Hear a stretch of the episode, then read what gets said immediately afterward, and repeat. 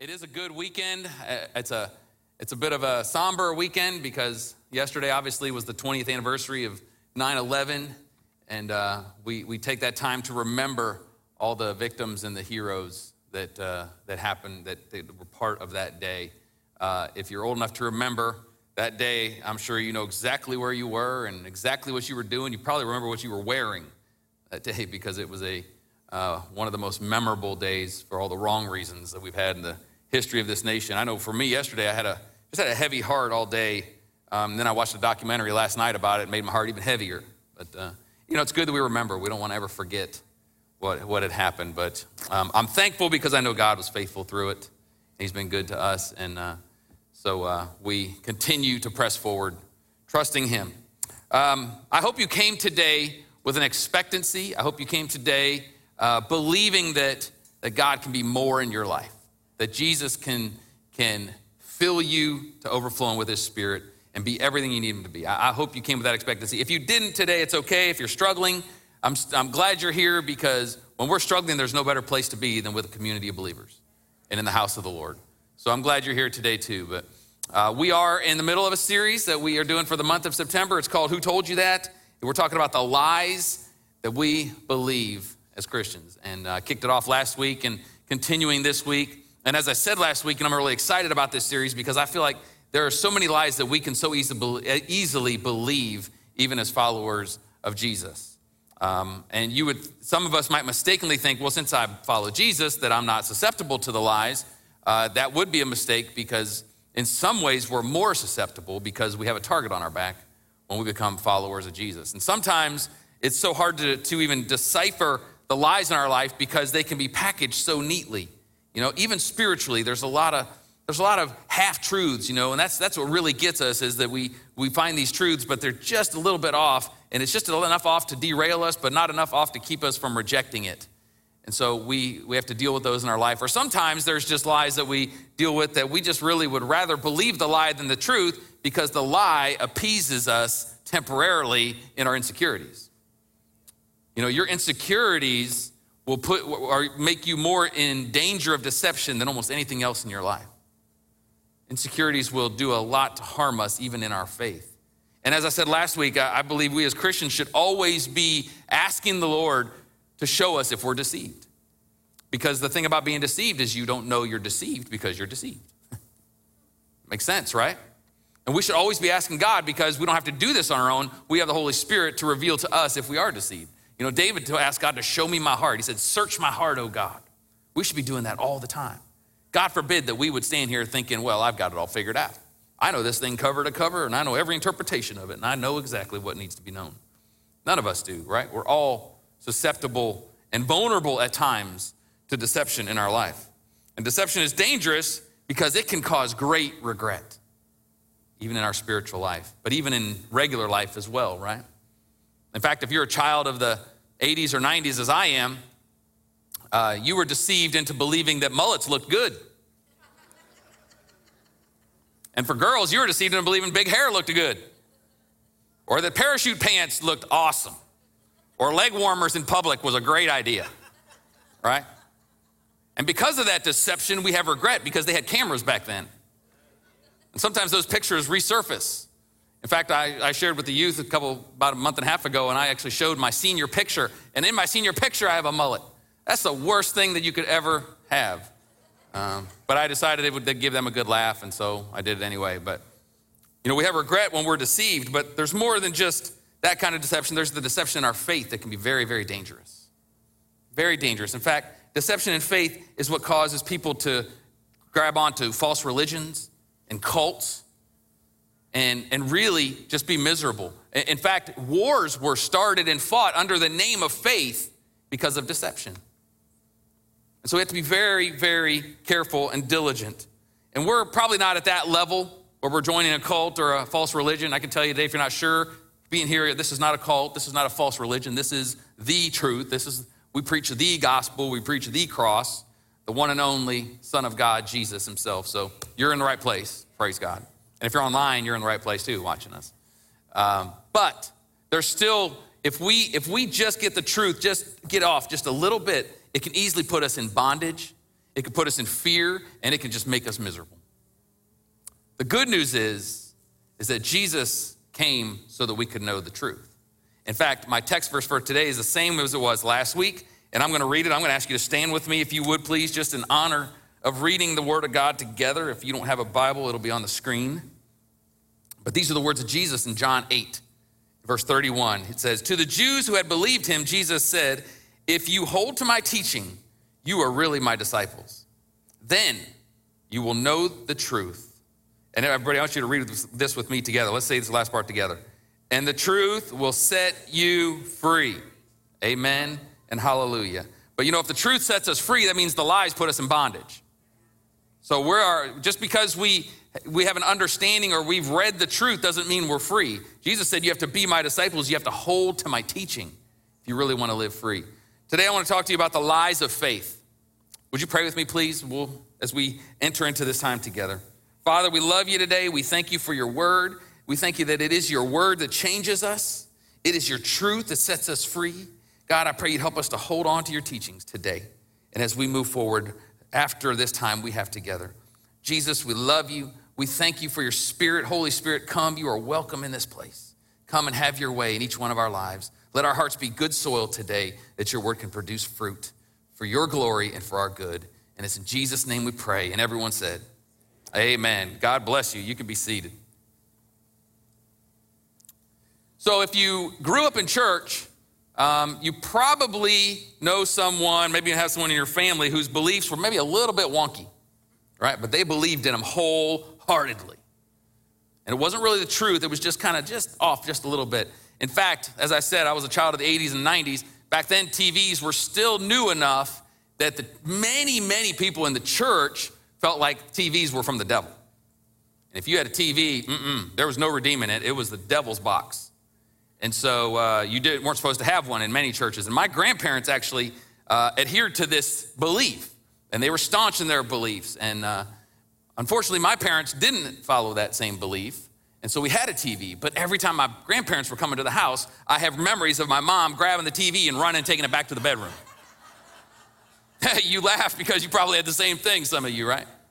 Because they didn't want to dishonor their parents, but at the same time, they didn't really line up with those beliefs. The good news is, my grandparents uh, came around before they died. They had a TV and they watched a lot of game shows and baseball games. But, uh, but they were so staunch in those beliefs, they believed it, and they, they were actually, um, it, they pushed those beliefs on others because they believed it so wholeheartedly to be true. And you know, it's based on our perception sometimes. We have beliefs that are really lies that we're just clinging on to because of passion that we have or an upbringing or perception that we have. It doesn't necessarily line up or hold any water when it comes to the Word of God.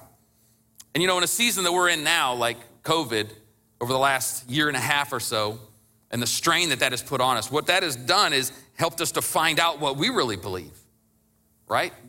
I mean, how many times have you thought to yourself or questioned, like, where is God in this pandemic? What do I believe about God in a pandemic? Do I believe that He's still faithful in the midst of a time like this? And if I do, is my life backing that up? Does my life display that I really believe God's faithful even in the midst of a difficult season? You know, or what do I believe about the character of God, or what I believe about what my role is, even serving Him in this season? The things we really believe actually come to the surface in times of crisis. Because it's easy to say when things are going well, yeah, God's faithful, praise God. He is so good. He's good all the time. When, you know, you just got a raise and you just had a grandbaby and everything, nothing could be better, you know?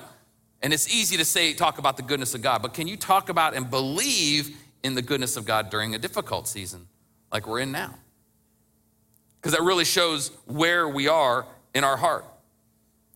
Because, see, here's the deal, church God has a plan for your life. We know that, right? The Bible's very clear God has good plans for us. But you know who else has a plan for your life is the enemy. He's got a plan, and his plan is very specific too. And he has goals for your life. And you know what? If, if I were the devil, which I'm not, but if I was, then my first goal would be to keep you from salvation, right? I'd want to make sure you didn't get become part of the family of God. I'd want to make sure that you did not believe the truth of the gospel, that you did not commit your life to Jesus, receive his forgiveness for your sins, and walk as a child of the king. That'd be my first goal.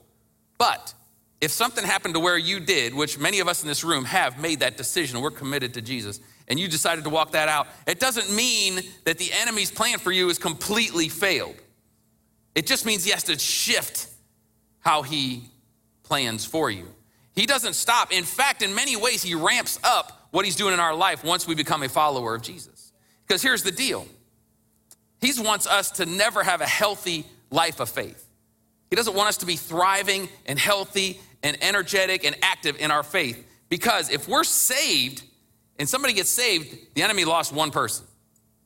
But if we have an active, vibrant, healthy faith and a fear of God, then that faith is going to not only affect myself, it's going to affect my family. It has a potential to affect my coworkers. It can affect my neighbors. It can affect my friends. It can affect people all over my life. So, whereas with salvation, one person is gone from the kingdom of darkness, if I have a healthy, vibrant faith, it could have scores more of an effect if I'm strong and if I'm walking out this life of faith that God wants me to walk out. So, we have to understand and recognize that the enemy is throwing lies at us all the time to try to get us to not live this life of faith that God wants us to live.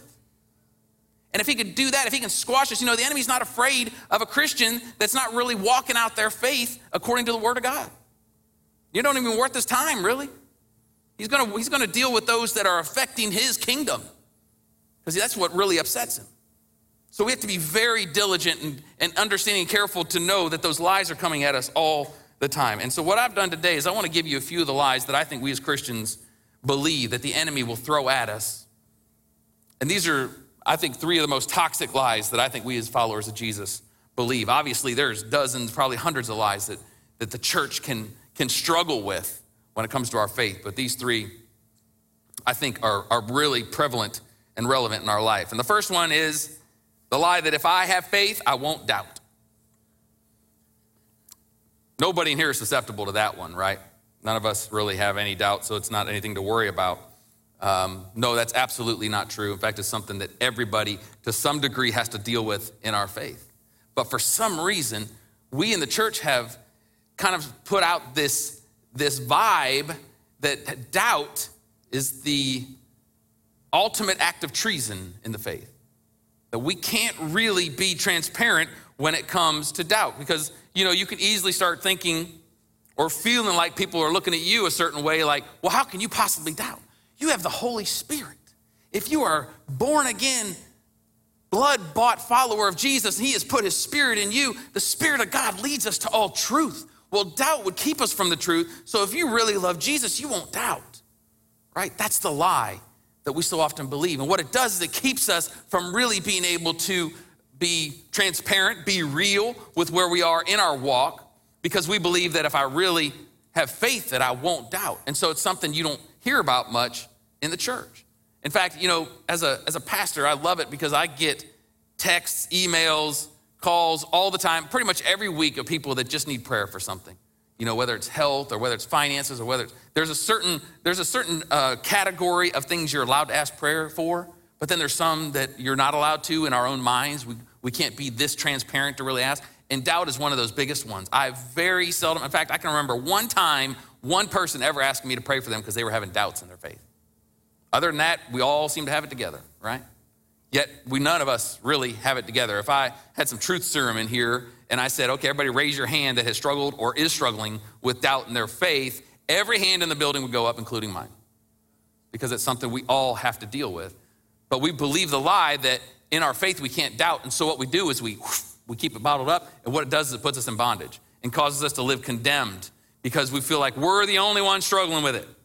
How many times have you thought that? You know, how many, how many areas of faith are there where you think you're the only one struggling with it, but if you actually would go and talk to 10 people, nine of those people are struggling with it too? But the enemy wants to isolate us and keep us from really being able to get victory in this. And I want to set you free today that doubt is not the unpardonable sin. Doubt in your faith doesn't make you a hypocrite. Now, we don't stay in that place of doubt. But when those feelings come, we are human beings. To say you'll never doubt is to, to say you'll, you'll never yawn. You know, it just happens depending on the circumstances sometimes. Now, we can, as we grow in our faith, we can get to more and more to where we recognize it quicker and quicker and we take it to the foot of the cross. But doesn't mean we don't have to deal with it. My favorite flawed follower of God and of Jesus was John the Baptist.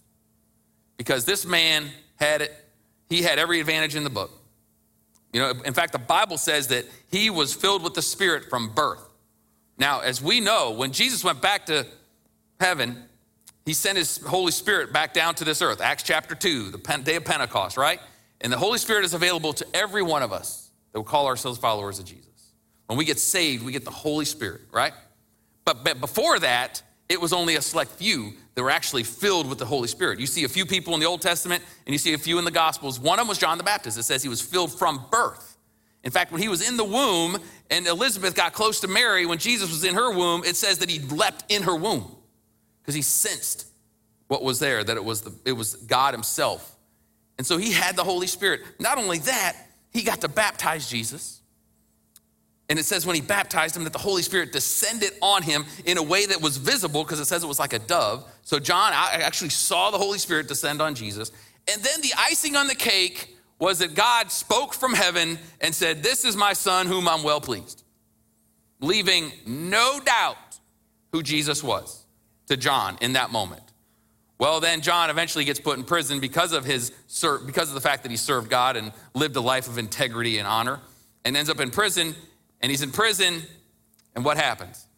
A little bit of doubt starts creeping in. It doesn't say that in the word, but we know from what happens that he's struggling with some doubt because he ended up sending his disciples to Jesus to say, Hey, Jesus, are you the one we're waiting for, or should we look for somebody else? I mean, you read that and you go, uh, What? You literally saw him get filled with the Holy Spirit and you heard God speak. I mean, this is before they had loud, booming speaker systems where someone could have faked it. You know, this was real. And yet, John was doubting in that situation because it was in a crisis.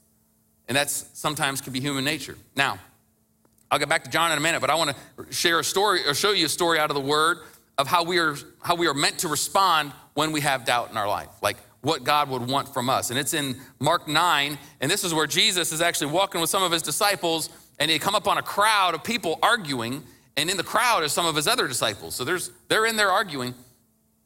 Jesus gets up to him and he says, Hey, what's going on? And this father comes out of the crowd and said, Oh, Jesus, you know, I brought my son to your disciples to deliver him from this demon because he gets, this demon seizes him and throws him down and he starts foaming at the mouth and he, he becomes rigid and it's horrible. And I asked your disciples to cast him out and they couldn't do it.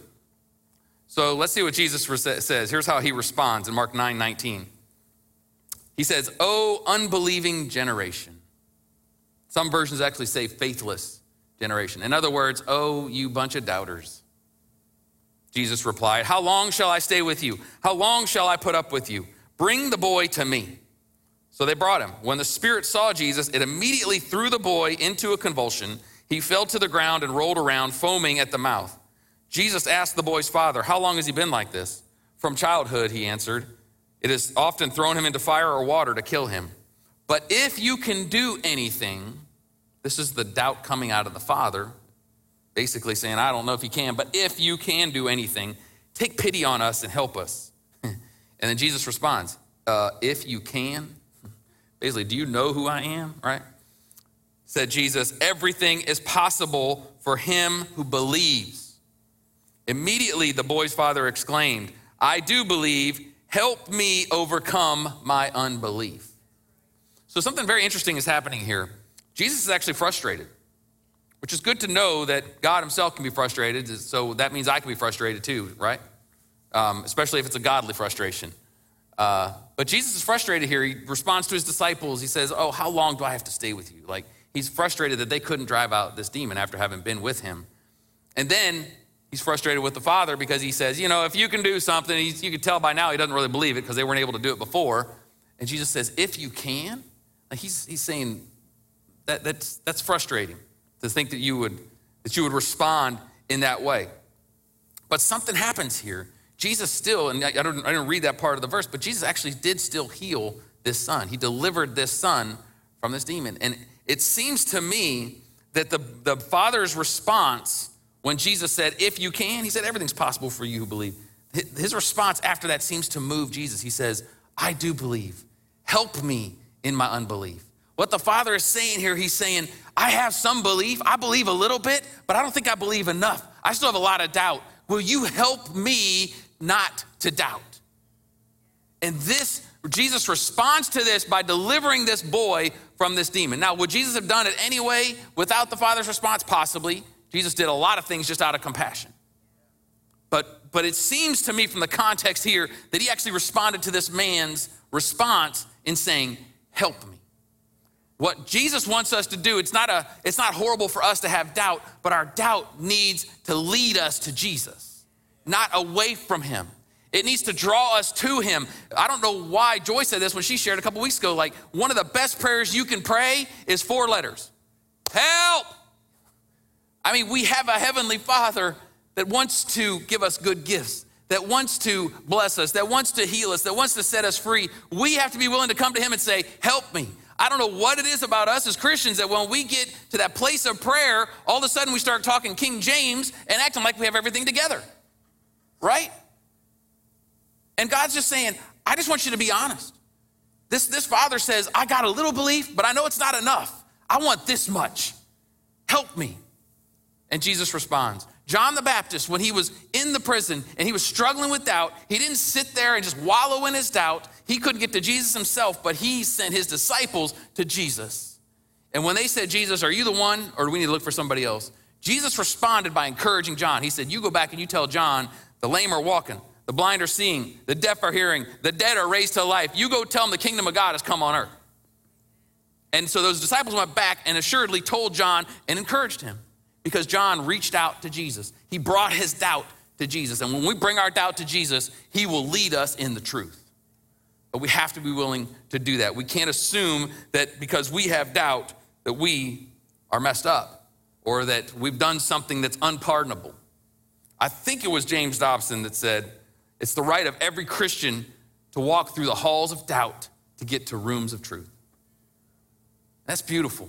Like we're all gonna end up in those halls of doubt sometimes. But for the love of God, don't stop there and sulk in the hallway. Keep going till you get to that room of truth.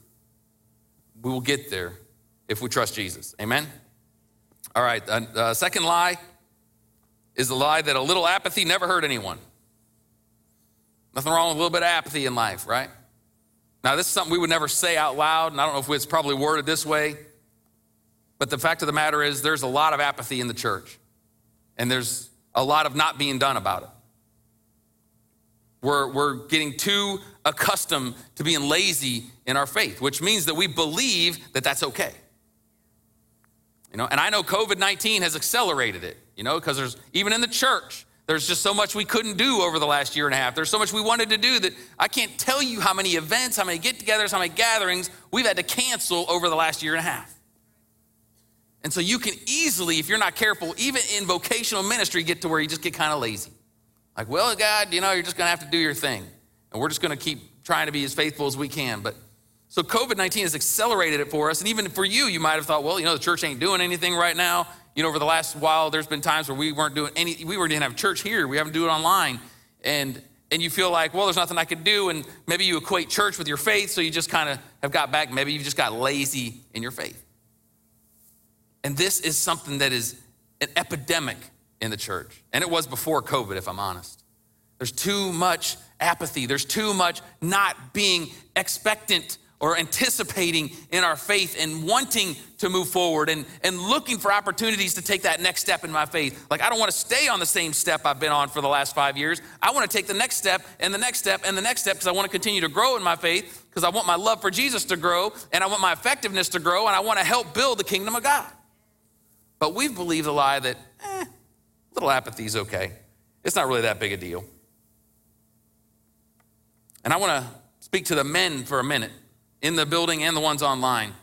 Because men, for whatever reason, we are wired in such a way that makes us much more susceptible to apathy than our counterparts. Maybe it's because we're tend to be a little more laid back at times, a little less uh, emotional, emotionally driven. We like to be consistent and constant, but what that can end up being in our life and what we see in the church is that men are incredibly apathetic in the church. And men, somewhere along the, somewhere along the way, we have lost our way. We have lost our way, where we have not been the leaders in the faith that God has called us to be. There is no place for apathy in the faith of a man of God. And for some reason, we have, we have determined that a passionate, loving pursuit of Jesus and growing in our faith is not very manly. I don't know where that came from. It's, well, it probably came from the enemy because he's convinced so many men that, eh, it's just not, you know, my, I send my wife to church, but I, it's not really my thing, right? And we've just become so lazy, and God help me, but we are so passionate about our football team or about our hunting or about our fishing, but yet when it comes to talking about having passion for Jesus, kind of one of those things we don't really want to do any pursuing, or we don't, we, we just kind of sit back. We have kind of that, you know, we just want to experience the high points of faith. I, yeah, I want to go to heaven. I believe that. But other than that, I'm kind of, you know, I'm just kind of busy. And we can get so focused on career, we can get focused on so many other things. But let me tell you something, man. The manliest, mass, most masculine thing you can do is love Jesus and live a life of worshiping Jesus. Amen. And let me tell you something, guys the church desperately needs you. I'm not talking about New Hope, I'm talking about the church. The church in the Western world has been shrinking since long before COVID. And a lot of that is because men are not willing to be committed and bought in to faith in Jesus and really leading the charge. I get so frustrated hearing, hearing so many wives saying like they feel like they're just dragging their husband to church. You know, they're just dragging them along and just they're hoping and praying that, you know, one day they'll catch a fire and really get excited about Jesus. And then you ask some questions, and you realize, man, they're really passionate about their, their career. They're really passionate about the Bulldogs. They're really passionate about going fishing every weekend, right? And I'm not against any of that. I might be a little bitter because my team lost yesterday and our season's over. But uh, there's nothing wrong with liking those things. But man, we have so much energy to have passion about those things, but so little for our relationship and our faith in Jesus. And you know, I, I know we all want greater faith, but it does not come without expectancy. We've got to be expectant if we want our faith to grow. And I know maybe we're a little scared to be expectant. Maybe you've been disappointed a few times in your faith, and so it makes you a little gun shy, a little hesitant to really expect and anticipate God to do great things in your life and through you and in you.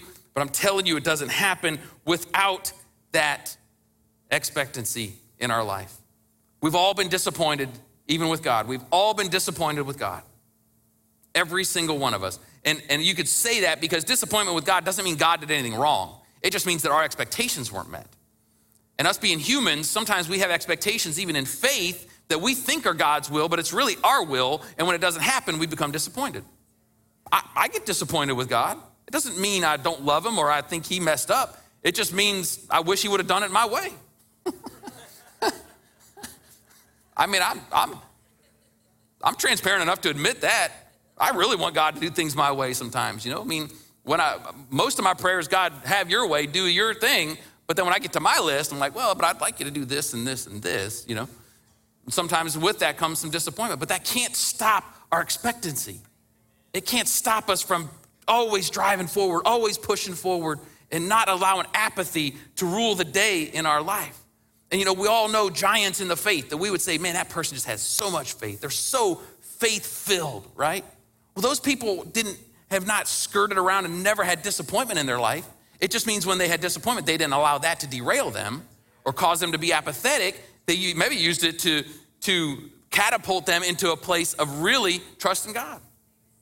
So having a lot of faith and living a life of faith isn't about never having disappointment. It's about not letting the disappointment derail you in your life. And a true faith is really active. It's not, not only is it not apathetic, it's active. If, if greater faith doesn't come without expectancy, it doesn't stay without activity. Faith is active. They are, they are, they work together, they are partners. There's, there's, nothing, there's no way to have faith without your faith being uh, evident through our deeds. In fact, James says it very, very well, and you've probably read this many times yourself in James 2:18. He says, But someone will say, You have faith, I have deeds. Show me your faith without deeds, and I will show you my faith by what I do. You believe there's one God? Good. Even the demons believe that and shudder. So, what James is saying here is that if you have faith, there will be action to go with it. Our actions don't save us, our actions are the evidence that we are saved. Because belief will always require, it will always uh, lead us into action in our life. There's no such thing as believing in God and not having any action to our faith. In fact, James says it very clearly. I, you got to love James, man. He did not pull punches. He said basically, if you just believe and don't do anything, you're no better than a demon because they believe too. Believing is about if you really believe that Jesus is who he says he is and that he is the hope of the world, that the gospel is the hope of this world, then we would have to take that and let it infect our lives, affect our lives, and make us live a life for him, not for ourselves. There's no other way around it. We're deceived if we think I can just be saved, just sit back and just cross my arms and just be a spectator. That's not how it works because that's not real faith. You know, in, uh, Mar- in Matthew and Luke, Jesus talks about the, the, uh, the person that's delivered from a demon. And the demon goes out in the wilderness, tries to find rest and can't find it. And he comes back and sees the house, the person is swept clean and empty, and you know, the demon's gone, so the house has been cleaned up. And he goes back, he gets seven of his friends who are more evil than him, and they go back to this guy, and this guy's worse off than he was before. And you have to understand this parable he's saying because what he's saying is the enemy's not afraid of an empty house. He's not afraid of an empty house, which one tells me that I need to be full of the Spirit. I need to be continually filled with the Spirit, as Paul says, because the Spirit, the enemy's afraid of the Spirit being in the house, but he's also not afraid of a dormant faith. Because you can, you can make the, the illustration there that the empty house is about a faith that's just, I believe, but I'm not doing anything. And the enemy is not afraid of that at all. He's not afraid of an inactive Christian because it really doesn't show what you believe if you're not letting your actions line up with your faith. Uh, Paul said in Galatians 6 9, one of my favorite verses in all the Bible, he says, Let us not become weary in doing good, for at the proper time we will. Everyone say, We will. We will reap a harvest if we do not give up. Now, look at this verse closely. Because I think many times we want to reap a harvest, but we don't want to really continue in doing good. We want to just reap the harvest without actually putting in the work. We don't want to have the active, the active faith. And I know there's that, you know, there's churches, preachers, denominations that have gone over all the way over here and said, you know, you got to do all these things to really be saved. You know, you're you got to do this list of things. You got to live a certain way if you want to be saved. And that's, that's going the other extreme. But at the same time, Paul's very clear that doing good is part of the life of faith. Okay? And he's not about talking about doing good to yourself. We're all good to ourselves, right? I, I, we have a self preservation innate in all of us. We're all good to ourselves. Sometimes it can be toxic, but we think we're being good to ourselves at least. He's talking about doing good for others. He's talking about living out your faith in such a way that the world can see it that others in your life can see it. Now, I know we're in a season of weariness. I know a lot of people are very, very weary right now. This pandemic has, has worn many of us down. And if I'm honest and fully transparent right now, I, I, over the last couple months especially, I have, I have been pouting. in fact, I was just talking to Joy a couple days ago, and I, was, and I just kind of had this revelation. It was like, wow, I've been spiritually pouting the last couple months. And uh, I got fully convicted of it. In fact, just yesterday, again, guys, I, I, wish I could just stand up here and say, guys, I got this all figured out. Just follow me as I follow Christ. Everything will be fine, you know? But I, am not. I'm, I'm on this journey just like you guys are. And I have the same struggles as all of, we're in this together, right? And I'm thankful that God has anointed me to be standing behind this pulpit, but uh, I, I, don't have it all figured out either. And I, all, what I know is I love Jesus, and I love His Word, and I love sharing His Word, and I love expanding his kingdom. So, but that being said, I had to have a little come to Jesus meeting yesterday, me and him. And uh, I was in my office for a long time just praying. And man, I had, I had such an amazing time with him because I just, I was just being honest, but I was also repenting for pouting. And man, I just felt the weariness just kind of lift off of me. And I felt so good. And that doesn't always happen that quickly, you know, where you just say a quick prayer and God just, you know, it's all better. But for me yesterday, it was just a matter of me. I needed to release some things. And releasing those things brought back what I feel is the energy and the joy of even what I'm doing today. And that's how God is for us. But we are weary. A lot of people are weary and struggling right now. But I can tell you today, the way to deal with weariness is not to just sit back and wait and wait till this pandemic's over. Because when COVID's gone, there's something else that will come in that will make us weary too. We live in a fallen world, guys. So that's going, those things are gonna come. Jesus said it, those things are gonna come. Offenses are gonna come. In this world, you're gonna have trouble. I mean, these are the words of Jesus, you know? So we can't, our, our attack against weariness can't be to sit back and hope and wait or to be apathetic. It's about being active. It's about not growing weary and doing good because at the proper time we will reap a harvest. And I can tell you from experience that we serve a God that loves to let us reap a harvest. He loves to show himself faithful. He loves to show himself true. He loves to show himself trustworthy. He loves to fill up his people. He loves to empower us and anoint us to do what he's called us to do. And he will do it, but we have to not grow weary and not stop doing good and being apathetic in our life. Amen. Amen. All right, third and finally, the last lie of the day. It's always good to have a backup plan. To play it safe. Play it safe in your faith. Man, this is one of the enemy's favorite lies, guys. Just have a backup plan. Like, don't be, you know, don't get, don't be a radical Christian, you know? Like, even society doesn't really have an issue with us having faith. You ever notice that? Like, they don't even have an issue with Jesus as a person, they have an issue with Jesus as the Savior. They have an issue with him as Lord. They have an issue with, they don't have an issue with Christians that say they're Christians. They have an issue with Christians who are fully bought in. They have an issue with us that are completely all in on Jesus and on what his will is for our life. But the, the half in, half out, the lukewarm, riding the fence, society doesn't really care about them because you're not really doing anything, right? But Jesus says, I want you to be all in. Christians playing it safe and having a backup plan and dipping our toes in the water, but not really committing, we're actually hindering the gospel. That's why Jesus gets so angry when he says, If you're on the fence, I'm gonna spew you out of my mouth. Because you're actually hindering the gospel.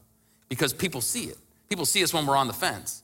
And they see that we're not really doing much. We're just saying a few things and, and having a, a maybe having a couple different political stances and things like that, but not really living the life of love that the Bible has called us to live.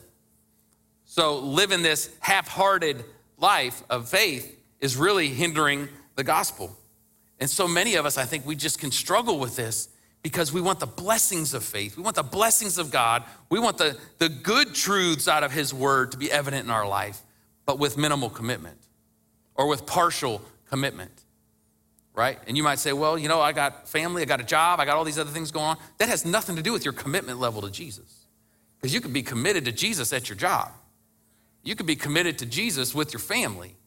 There's always room, always room for what matters to us. Always room. It's amazing how we just, day after day after day, no matter how busy we get, we always find time to eat. It's amazing. I've never heard anyone say, like, man, I haven't eaten in six days because I just haven't had time. No one, because it matters to us. So if we're committed to Jesus, it will permeate every area of our life. It doesn't mean you have to quit your job, it doesn't mean you have to leave your family. It means it will permeate those areas and be part of who you are in everything you do. That no matter where you are, what you're doing, you take Jesus with you. You take your commitment with you eh, to everywhere you go and whatever you're part of in your life. It's a cheap counterfeit of the gospel when we are partially committed to Jesus. And I can tell you, there is nowhere in the Gospels where, where being partially committed to Jesus will get you anything but in trouble. Seriously, there is nowhere that you will see where a safe, convenient faith will do anything but actually end up being a hindrance in your life. And it's a hindrance to the gospel because a safe, convenient faith repels the lost. It repels people far from God. You know, the mission of this church is to reach those far from God and to lead people to their next step in a God first life. If we're gonna reach people far from God, we have to be fully committed to Jesus. Not fully committed to New Hope, fully committed to Jesus. And then, secondly, committed to New Hope. That'll help everything, right? But that is what draws people to Jesus is seeing the full commitment, the risky faith. We are meant to have a risky faith. Jesus said, if you're gonna, he, he basically tells us, if you're gonna get in the game, I want you all in, not on the sidelines, I want you in the game. I want you to be part of what we're doing. God is looking for followers who will be all in. And, it, and for those that would say, well, I just can't get there, scripture shows us that we're actually setting ourselves up for failure by being just partially in or having a backup plan, so to speak, in our faith.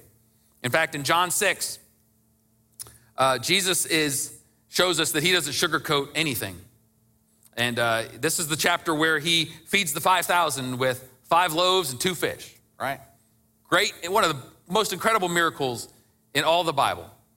Because they say there's 5,000 men, so that, that doesn't include women and children. A good chance there could have been 10,000 people there. They don't know, but a lot of people. And he fed them with a couple baskets full of food. Incredible miracle. And the people there knew it was a miracle because the next day he, he was across the lake and the people found out where he was. And those same people went across the lake to find him and to talk to him. And they said, Hey, Jesus, you know, we want some, we want some more of that bread. And Jesus starts, uses the opportunity to talk to them about how he is the bread of life. He says, You know, I am the bread of life. And he says, If you eat my bread, you'll never be hungry again. And they said, Oh, that's the bread we want. Give us that bread. You know, and they didn't really understand. So Jesus went on to explain, and, and he basically was telling them, like, listen, he says, You have to eat my flesh and drink my blood if you want to be part of me, which is obviously metaphorical.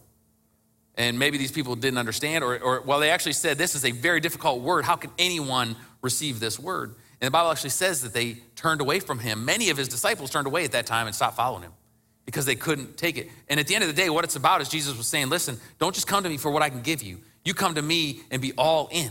I want you to be committed to me. I want you to live for me. Your life is not going to be your own anymore. Now it's going to be mine. You're going to completely partake of me, and your life is going to be found in me and in nowhere else.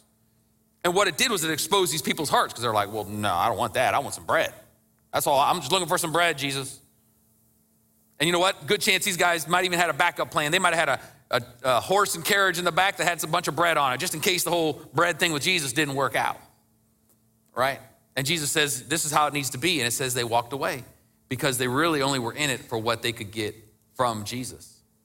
But then I love it because he turns to his disciples and in verse uh, John 6 67, he says this You don't want to leave too, do you? Jesus asked the 12. Simon Peter answered him, Lord, to whom shall we go? You have the words of eternal life. We believe and know that you are the Holy One of God. Can I translate this for you in the, uh, the Reagan version?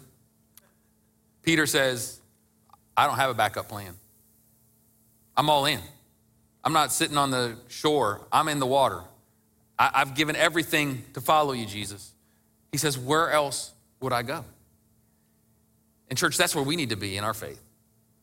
Where we would say, if Jesus would call us to whatever it might be, that we wouldn't turn and say, Well, no, I can't, that's too much for me to ask, but that we would say, Where else would I go? Where else could I go? You are the one that has the words of eternal life. How could I ever do anything but serve you? But I think in the, especially in American Christianity, we've kind of made it to where it's about convenience. It's about like what, what's in it for me, and I'll give a little bit. I might give you some, Jesus, but you know, if it starts to get hard, I'm gonna pull back. When really, when it gets hard, that's when we need to jump into the deep end.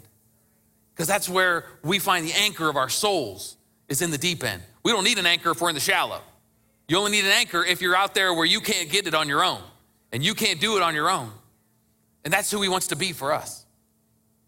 I, I love the story of Elisha in First Kings, where, and you, I know most of you have heard this and have, have uh, seen, seen the, the effect even on your own life and, and personalized in your own life. But so Elisha is out plowing with his ox, and Elijah comes to him and throws his cloak over him, basically saying, Hey, you're, you're going to succeed me. You're going to be my successor. I'm, you're going to be my protege. Basically, you're come follow me. And uh, Elisha, it says that he took the plow and he cut it up, and it was wood. He cut it up and he burned it while he sacrificed the ox and cut them up and put it on the fire so he could make a meal for everybody in his family there in his village where he was.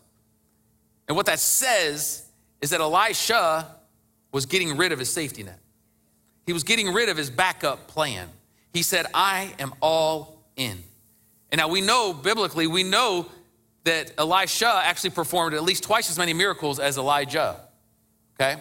Now, was that because of what he did there? Maybe, maybe not. But the fact of the matter is that God blessed him and he knew that he was all in. It would have been very easy for him to have said, Oh, sure, okay, uh, give me a minute, Elijah. And he goes and he puts the ox in the trailer uh, and the plow in the shed, just in case this whole prophet thing doesn't work out. I've heard that Israelites don't really like prophets a whole lot. So, just in case I have to run for my life, I got something to do so I can make a living back here, right? And no one would have begrudged him for it. But God blessed him, and I believe it was because of his heart in that moment that he said, I am all in. I'm taking, I'm getting rid of my safety net. I'm getting rid of my backup plan. There's no dipping my toes. If I'm gonna do this, I'm gonna do this. And I believe with all my heart, this is the commitment level Jesus wants for each one of us. Not that we would quit our jobs, not that we would throw, get rid of everything we own and give all our money away. I'm not saying that. He might ask you to do that. Wouldn't be outside of the character of God. But just to have that commitment level that God, no matter what comes down the pike, I am fully committed to you. Fully, fully committed to you. And I don't have a backup plan. I can tell you, church, I don't have a backup plan. There's nothing that could that I could imagine could happen in my life that would cause me to say, oh, you know what, I gave this whole faith thing a try or this full commitment to Jesus thing a try. I'm gonna, I'm gonna back it on up and kind of go do my own thing. Because I believe I feel like Peter. Where would I go? Where would I go? I've experienced your goodness in such an incredible way. I've experienced your love, your power, your blessing, your provision in my life. Where else? Who is going to do that better than you do it? Who? I'd love to know who this person is because they don't exist. You're not going to do it better than he does it for you if we trust him. But we don't get to experience that if we're not in. And I can tell you, we miss out on a lot of the provision, a lot of the blessing, a lot of the anointing of God in our life because we're just not willing to go all in. It's a scary place to go. But our faith should scare us sometimes. If your faith's not scaring you any ever, it's not, you're not doing it right. Because we should all be scared at times, taking the next steps of faith in our life. It should make us nervous sometimes. I guarantee you, Elisha had moments of thinking, man, those ox could have probably helped me out here.